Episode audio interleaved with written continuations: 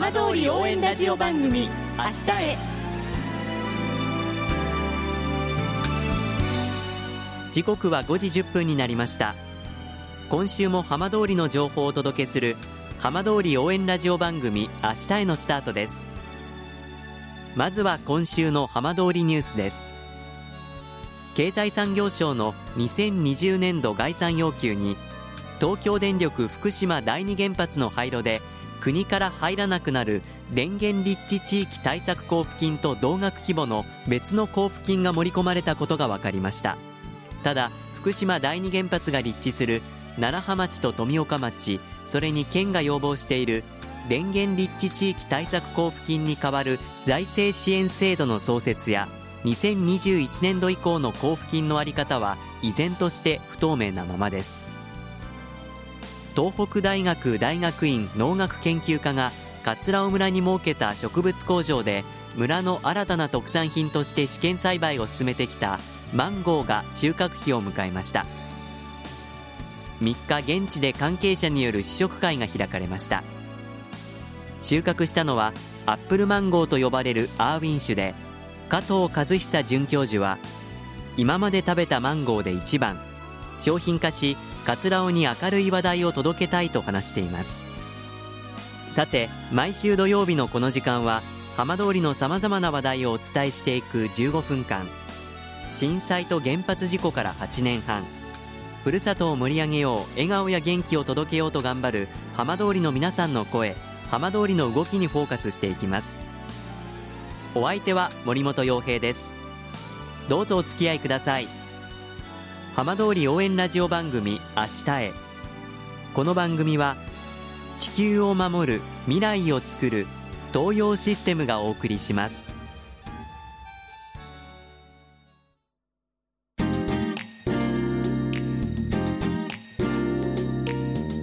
代わっては浜通りの話題やこれから行われるイベントなどを紹介する浜通りピックアップです。さて明日いよいよ東京オリンピックマラソン代表選考会マラソングランドチャンピオンシップが東京で行われます。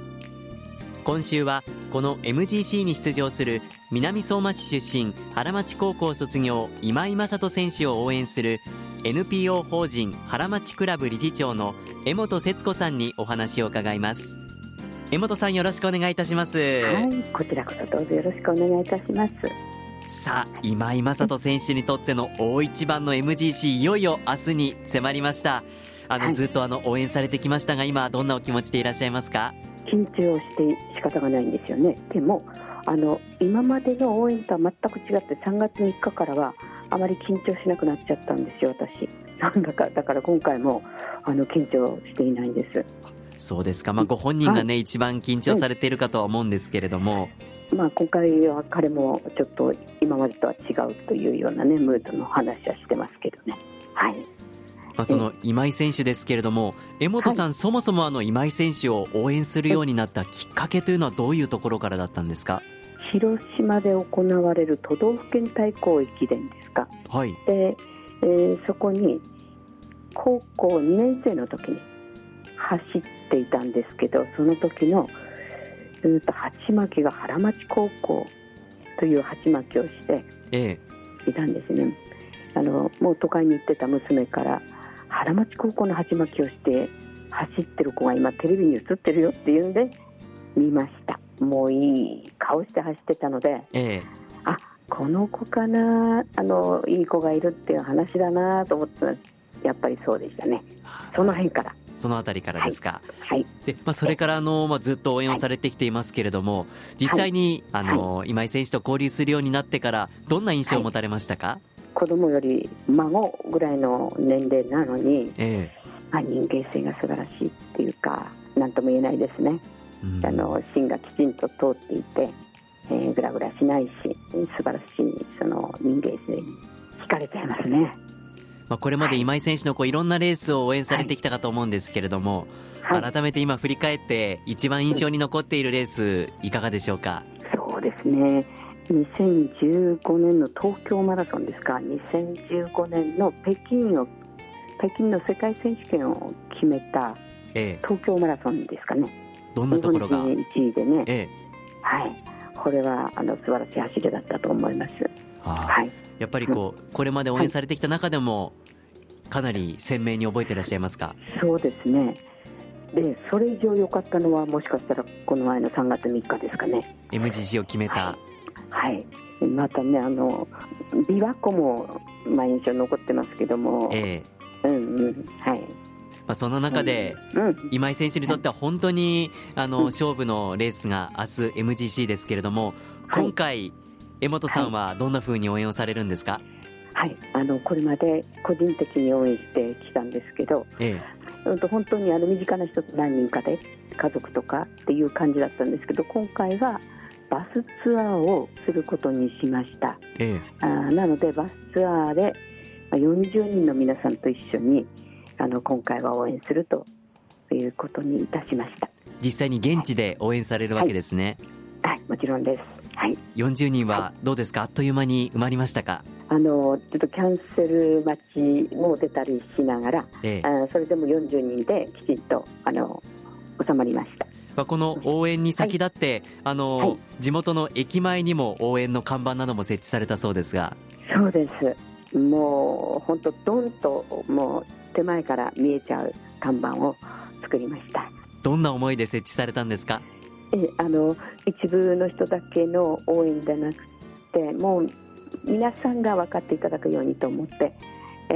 ー、そこにあればあ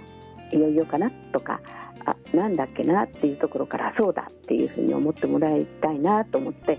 えー、皆さんに応援してほしくて一番目立つところにいたしました。今回江本さんは、はい、今井選手にどんな走りを期待したいですか？今もやり取りをしていたとこだったんですけど、ええとにかく大丈夫。もうしっかり走ろうしかないですね。本人ももうそんな気分ですし、ええ、はい、もう楽しみで仕方がないです、はい、ずっと見守ってらっしゃった江本さんからはどうですか、うん、その今井選手ご自身のその、まあ、気持ちといいますか、うん、自信なんかどんなふうに伝わってきますか？そうですね。いつにないあの自信を持って、えー、そのスタートに立つというふうに感じてます。なんとなく感じますそれでは最後になりますが、はい、改めて、はい、あの、はい、本番を控えた今井選手へこのラジオを通してメッセージ一言いただいてもよろしいですか？みんな応援しています。もうこの応援してるところみんな今井の背中ドーンと前に押しちゃった感じがするぐらいみんなの勢いは強いです。どうぞ背に受けて頑張っていただきたいというふうに思います。頑張れ! わかりました、どうもありがとうございました、どうもありがとうございました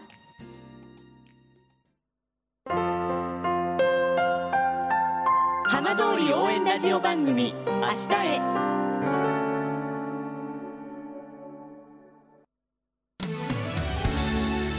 浜通りの情報をたっぷりでお送りしてきました浜通り応援ラジオ番組「明日へ」この番組は地球を守る未来をつくる東洋システムがお送りしました。